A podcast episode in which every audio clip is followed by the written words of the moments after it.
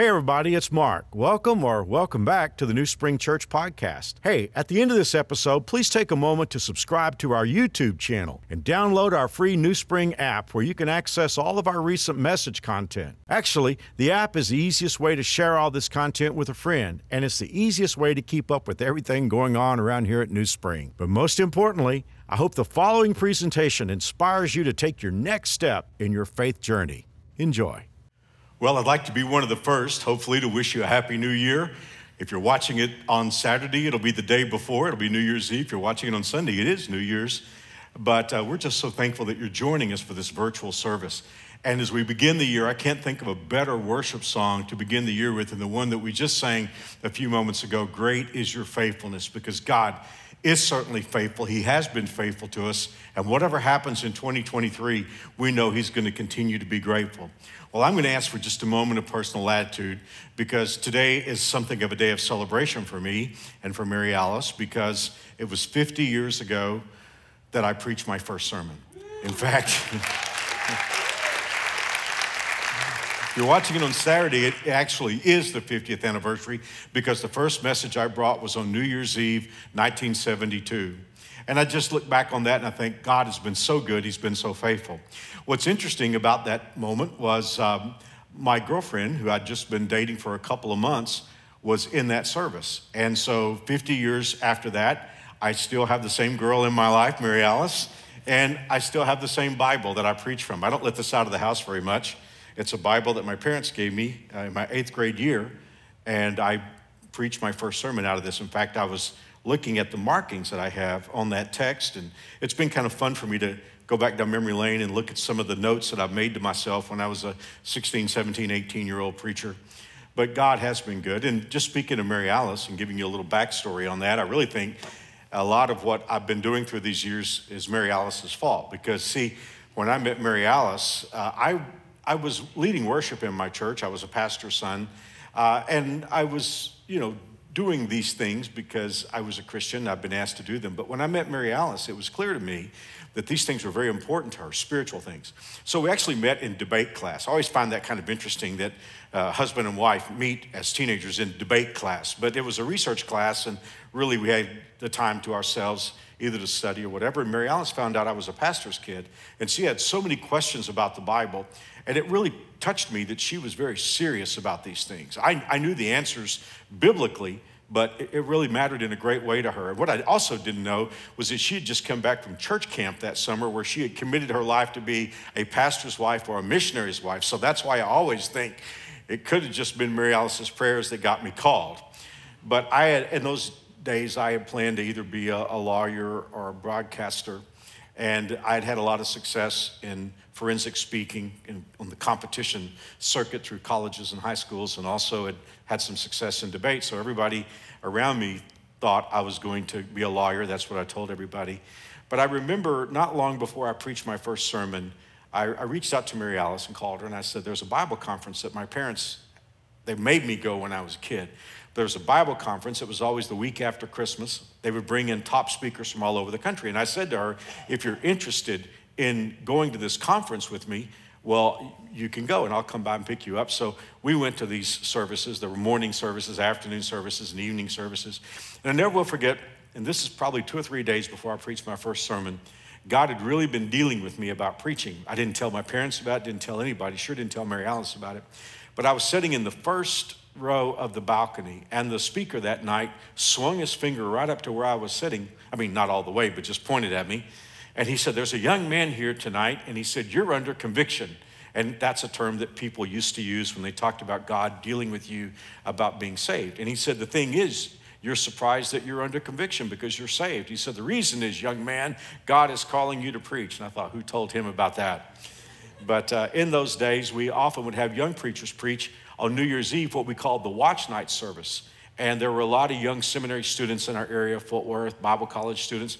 And for some reason, they'd all graduated. And so, without my dad knowing any of these things that were going on in my life, dad came to me and said, Mark, you're always making speeches in school. Why don't you make a speech about God? And so I wound up preaching my first sermon on New Year's Eve, 1972, 50 years ago. And I look back on that, and two things stand out to me. Number one, I'm amazed at how quickly 50 years passes. uh, these last 50 years have gone by in a flash. But the second thing is, God has done so much more than I could have ever imagined. Well, this message is not about my memories. We have something much more important to talk about. Whenever we write the date for January the 1st, it's always 1 dash 1 and whatever the year is. So I'd like for you to take your Bible right now, if you have one, if you can find one in your house, or if you have an electronic device. I want you to turn to a chapter in the Bible that is chapter 1. It is Psalm chapter 1. If you have a New Spring Bible, it's page 442. So that's what I want to talk about today. And again, there is some benefit in looking back, like I did a few moments ago. I mean, there's reflection and thanksgiving. But the truth is, there's not a whole lot that we can do about the past. We need to be aimed toward the future. Have you ever thought about there are only a couple things that you can do with the past? You can learn from it, you can leave it, but we can never change the past. One of the books that my wife has read through the years, and it's a famous book, many Christians love the book, it's called My Utmost for His Highest by Oswald Chambers. Every day there's a devotional that comes from the teaching that he gave back years ago. I've always loved the last devotional of the year in my utmost for his highest, December 31st. And I'd like to just read from a piece of it for a moment that helps us understand how the past needs to be left behind. If we've got things that are wrong in our lives, put it under the blood of Jesus Christ. But here's what Oswald Chambers said about facing the new year. Let us go out with the patient power of knowing that the God of Israel will go before us. Our yesterdays hold broken and irreversible things for us. It is true that we have lost opportunities that will never return. But God can transform this destructive anxiety into a constructive thoughtfulness for the future. Isn't that a great line? Let the past rest, but let it rest in the sweet embrace of Christ. And here are my favorite words Leave the broken, irreversible past in his hands. Step out into the invincible future with him. I love that devotional. In fact, just I cheat sometimes. I read it when it's not December the 31st. But I just love that. One of Satan's biggest tools in your life and my life is to trap us in the past. God deals in futures. And in this brief message, I want you to see that there's something that you can do about your future in 2023 that's absolutely massive. So, if by now you have your Bible, if you have Psalm chapter 1, if you have it, uh, a Bible like I've got with me here that's a, a hard copy, or if you have an electronic device, let's read together Psalm chapter 1, verse 1, and we're going to read through verse 3. The Bible says, Blessed is the man. Man there is just a generic term for human. It could be blessed is the woman. Blessed is the person who does not walk in the counsel of the wicked, or stand in the way of sinners, or sit in the seat of mockers. Now, we're going to come back in just a few moments and take that verse apart, almost word by word, because it's so important. Let's read on, verse 2. But this person's delight is in the law of the Lord, and on his law he meditates day and night. Verse 3 He is like a tree planted by the streams of water, which yields its fruit in season whose leaf does not wither. And look at this massive line whatever he, whatever she does, prospers. Now, notice that that scripture opens and closes with a promise. There are two promises there. The first promise is massive, and it should get our attention very quickly. The Bible says, Blessed is the person. The word blessed there is a big word. It could be advantaged, that, that could be a synonym. Advantaged is the person, helped is the person. I love the word favor. Favor is the person. Better off than I would have been is the person.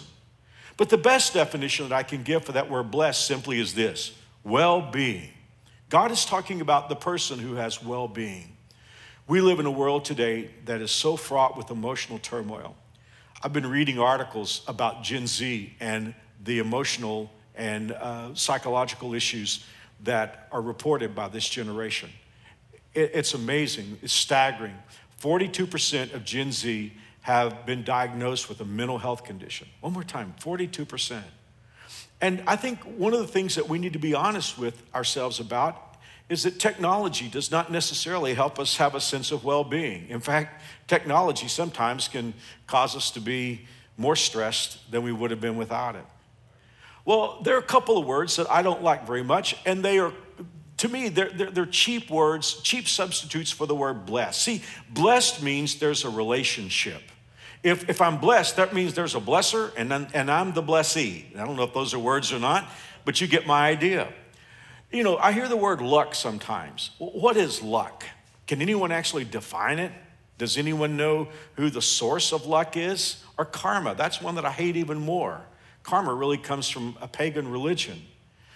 But being blessed is something different. Blessed, I know that God is the blesser, and here you and I are the recipient. Blessed is personal. So, this first promise that we're going to look at, we're going to look at the person who is blessed. And then the second promise that we see is in verse three at the end of that paragraph. It says, Whatever this person does prospers. I love that word prosper. It's a bottom line word. Prosper means there's profit. In other words, we'll have outgo, but we'll have income, and our income will always exceed our outgo. We'll always be in a plus situation. So that is what the promise, these promises are to the person who meets the qualifications and the criteria here in Psalm chapter 1. Blessed is the person, and whatever that person does will prosper. Well, what would that mean for us in 2023? I mean, what if you could live every day, all 365 days of this year, under the blessing of God? And wouldn't it be wonderful that, to know that you could come out to the end of 2023 and you have more than you went in with? And I'm not just talking about financial blessings. I mean, I do believe that's part of it, but you know, the greatest blessings in life, money can't buy. So, scripture is telling us that if we will follow these guidelines, if we'll accept these criteria, we can be blessed and we can say, whatever I'm doing, I'm going to come out ahead by the grace of God. Well, I hope you don't think this is negative, but the first things that the Bible tells us about the blessed life are negative. In fact, the Bible is going to tell us what the blessed person does not do. Let's read verse 1 again. The Bible says, Blessed is the person who does not walk in the counsel of the wicked or stand in the way of sinners, or sit in the seat of mockers. Now, those three verbs, walk, stand, and sit, they're all postures or they're actions. But really, when we think about what they mean in literal terms in our lives, we're talking about attitudes. When the Bible says walk, a person who does not walk, it means a person does not have a particular attitude. So, walk, stand, and sit are all about attitudes. Counsel, way, and seat that we read a moment ago, those words all refer to lifestyles. So, verse one is about lifestyles and attitudes. Now, given that these three lifestyles stop blessing and prosperity, you and I don't want them in our lives in 2023. Let's read it one more time and let's look at the first. Blessed is the person who does not walk, that's an attitude, in the counsel, that's a lifestyle, of the ungodly. Let's take that lifestyle first. What does the Bible mean when it talks about a counsel of the ungodly? It means advice from any source that ignores God's word. Well, I will tell you, you won't have any trouble finding that counsel today because most of the counsel that we get ignores God's word. In fact, in 2023 America, God's word is almost looked at as the enemy, it's almost looked at as toxic. And yet, scripture tells us here that the person who is blessed does not adopt the lifestyle of a source or the counsel from a, source that ignores God's word. Now, the attitude there, when the Bible talks about walking, it means uh, a kind of stubbornness, or literally, perhaps it means to choose to value. Scripture is saying the person who is blessed does not choose to value advice that ignores God's word. If I could know the people who have your ear, if I could know the people who give you advice, I could tell you your future, or at least tell you a lot of it. Because nothing so predicts your future as much as the advice that you listen to. Advice has been important to me. Throughout my years, I talked about how that I started off as a very young preacher in my teens. Throughout my years, I've always sought out the counsel, the advice of somebody who was 20 years older at least than I was. It's getting harder at my age but I really believe in that. I want the advice of someone older. You know, the Bible tells us about a king in the Bible who wound up blowing up his kingdom. And the Bible said he only listened to the advice of his peers. That's a recipe for disaster. You know, we need to, we need to listen to somebody who's been down the road, who takes God's word seriously. So I want to challenge you right now to ask you the question Do you have godly people in your life who will tell you the truth, even if it's something that you don't want to hear? The most dangerous friend to have, and a person really wouldn't be a friend. But the most dangerous friend to have is somebody who will always tell you what you want to hear. That person, that person will ruin your life. You need to have somebody in your life who will tell you the truth as it is in God's word, even if it's something that's not comfortable to hear.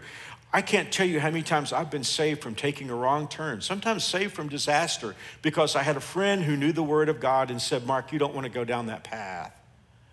And then you say, Well, Mark, I, I don't have anybody in my life that I can trust to give that kind of advice.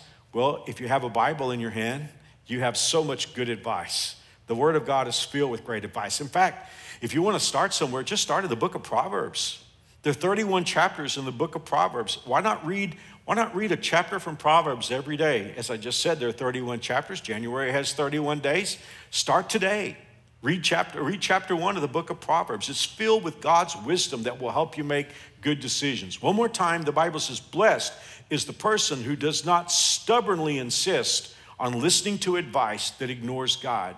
Now let's look at the second. Blessed is the person who does not stand in the way of sinners.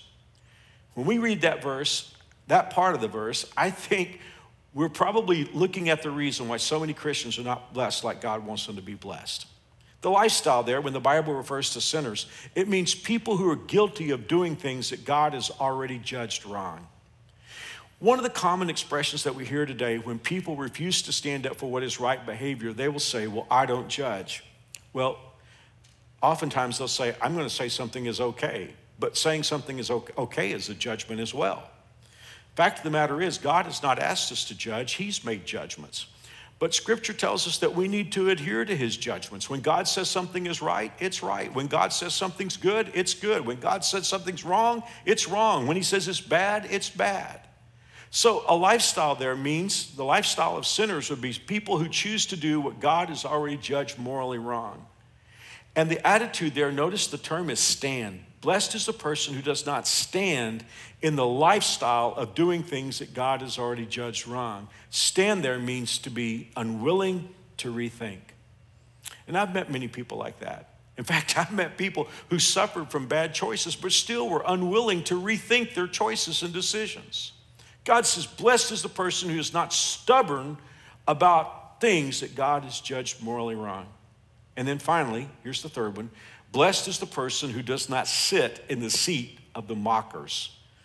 This is one of the biggest ones to me today, and I hope that for all of us who are Christ followers, or even those who want to be blessed today, I hope that we'll take this to heart. Today, in our world, especially in the age of social media, sarcasm and mocking has become accepted, even valued. In fact, I hear Christians sometimes who will tweet and say and post things that are very sarcastic. Sometimes it's laughter at somebody else's expense. For some reason, I'm going to be honest with you, this really gets under God's skin. This really upsets God. When people are sarcastic, when they're mocking, when they have fun at people's expense, uh, God doesn't like that very much. In fact, Scripture tells that will stop the blessing of God in our lives. And it's something that we don't want. Now, notice the attitude there. The attitude is sit. It's to sit like a judge would sit. That's what we see so many times on social media. Something will happen and then people will render their judgments. I mean, and most of the time they are sitting. They're sitting, you know, with, a, with an iPhone or sitting with a computer or sitting with a, you know, a, a tablet and sitting in judgment of what other people do and other people saying. And, and God is like, I don't want, I don't want that to be in, in our lives. I mean, we're, we're God followers. So we need to understand what the scriptures tell us. Blessed is the person who does not sit in the judgment seat of mocking, sarcasm, fun at other people's expense, and judgment. So if any of these three have crept into our lives on this first day of 2023, or if you're watching on New Year's Eve, we, we want those things out of our lives. Is it advice that leaves God out? then we want that out. We, we can't listen to that advice anymore. Is it a pattern of life that God has judged as morally wrong? Then we don't want that. Is it mocking? We need to clean house. Whatever we might get out of these, it's not worth losing the blessing and the prosperity. But now look at what this person does do. In verse 2, the Bible said, His or her delight is in the law of the Lord, and on God's law, this person meditates day and night. I like the word delight there because it's very similar to another word. It's, it's similar to the word fantasize. The Bible tells us that the blessed person is one who fantasizes about what the world would be like if everybody obeyed God. Now, when we do that, our minds are on good things, like we read in Philippians chapter 4, where the Bible says, if anything's good, if anything's beautiful, if it adds value, we're to think on these things. So in, in, in verse 2, the Bible says, this person who doesn't do those first three things, what this person does do is fantasize about what the world would be like if people would just do what God says is right. And then the word meditate there, it's a word that comes from the Eastern world. It means to empty the mind and then fill the mind. So if I'm going to be that person that God talks about in verse 2, I've got to empty my mind of some of the junk that gets in there and then fill my mind with what God has to say and think what a world it would be if everybody would just obey what God has to say. You see David do this in the Psalms quite a bit. But now we come to this wonderful verse that I like so much, where the Bible tells us what will happen in the life of somebody who doesn't adopt those three attitudes and lifestyles that we saw in verse one, and a person who will fill his or her mind with the Word of God. The Bible says this person is like a tree planted by streams of water, which yields its fruit in season, and whose leaf does not wither. And here's our promise whatever this person does prospers. I've always loved this verse I was challenged to memorize it when I was a teenager. I think I was 14. I was actually able to audit a college course, um, a course in Christian choral conducting. And I remember the professor that allowed me to audit that course instructed all of us to memorize Psalm 1. And it just changed my life when I memorized it as a teenage kid. But I love that verse so much where the Bible says the person who follows the prescription that we saw in verses 1 and 2, 1 and 2 of Psalm 1 will be like a tree planted by the river of water. It's a wonderful verse. But years later, as I was pastoring, I was working on a sermon one day and I came across Jeremiah chapter 17. And I saw that God used the prophet Jeremiah to expand that verse. And I want to leave you with what Jeremiah says. In chapter 17, verse 8 of Jeremiah, the Bible says, He will be like a tree planted by the water. You recognize that? That sends out its roots by the stream. Now, notice the change in language here or the expansion of language. It does not fear when the heat comes, its leaves are always green. It has no worries in a year of drought and never fails to bear fruit. Could I just say to all of us here today, or all of us watching and listening, even in the blessed life, there will be moments in 2023 when the heat will be on. We'll all experience that. And in 2023, there will be seasons of drought. And I'm not just talking about literal drought. I mean, we had that in Kansas this last year, but I'm talking about just dry spells, dry seasons, perhaps dry seasons in your personal life, dry seasons in your emotional life. If you're married, you may have a dry season in your marriage. You may have a dry season at work. The heat is on, in everybody's life, and there are going to be seasons of drought. But notice the Bible says this person doesn't have to be afraid or worried when the heat is on, when the pressure's on. And then the Bible says this person can keep on producing in this season of drought. I do love this psalm. As I said, I was asked to memorize it when I was a teenager, and I think about it all the time, and I definitely think about it every January 1st. But a few years ago, I saw something that changed my mind, or at least expanded my mind to what God was saying here. When the Bible says the person who does not walk, sit, or stand in those three lifestyles that we saw in verse 1, and when a person will fill his or her mind with the Word of God, the Bible says that person will be like a tree planted. But the word planted there is interesting. The usual Hebrew word for planted is nata, but this Hebrew word is shathal which means transplanted. I love that. See, this tree that God is talking about that represents the life of the blessed person, it wasn't always planted by the rivers of water. It may have been planted in a dry place. But somebody who loved that tree dug that tree out by the roots and moved it over and planted it by the river of water so that when the, high, when the hot spells came, when the heat came, when the drought came, Nothing would challenge that tree because that tree had been transplanted from a dry place to a place where there was moisture. To me, that's a beautiful picture of salvation because we were born into this world lost and without God. But God loved us. He loved us so much that according to the Word of God, He transplanted us from our dry area, from our, from our, our weakness and our sin and our judgment that was upon us. And He moved us to the place where we could have God's eternal provision in our life. So, as I come to the end of this talk, this talk, first talk of the year of 2023, let me just ask you a question Have you been transplanted? You may be listening to this talk and you say, Mark, I'm still kind of in a dry place. I don't know God, I don't know for sure that I'm going to heaven. Well, you could start 2023 and not only make this the greatest year of your life, you could make this part of your eternal journey to live with God forever. The Bible tells us that we're all sinners, we've all broken God's law, but God loves us very much.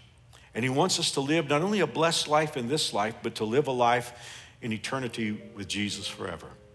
So if you if you want that experience, if you want to make that decision, that choice in your life on this first day of 2023, you can do that. Here's what the Bible says Believe that Jesus died to pay for your sins, believe that he arose from the grave, and invite Jesus in. In Revelation chapter 3, Jesus puts it this way I'm standing at the door and knocking. If anybody will open the door, Jesus said, I will come in. Now, when he talks about knocking in doors, he's speaking in metaphorical terms, but you know what he means. He's just saying the door of our lives to God can be closed. And Jesus said, I'm out here. I want to come into your life. I want to transplant you. I want to put you by the rivers of water. I want, I want you to experience God's best. I want you to know for sure that you're going to heaven and will live forever.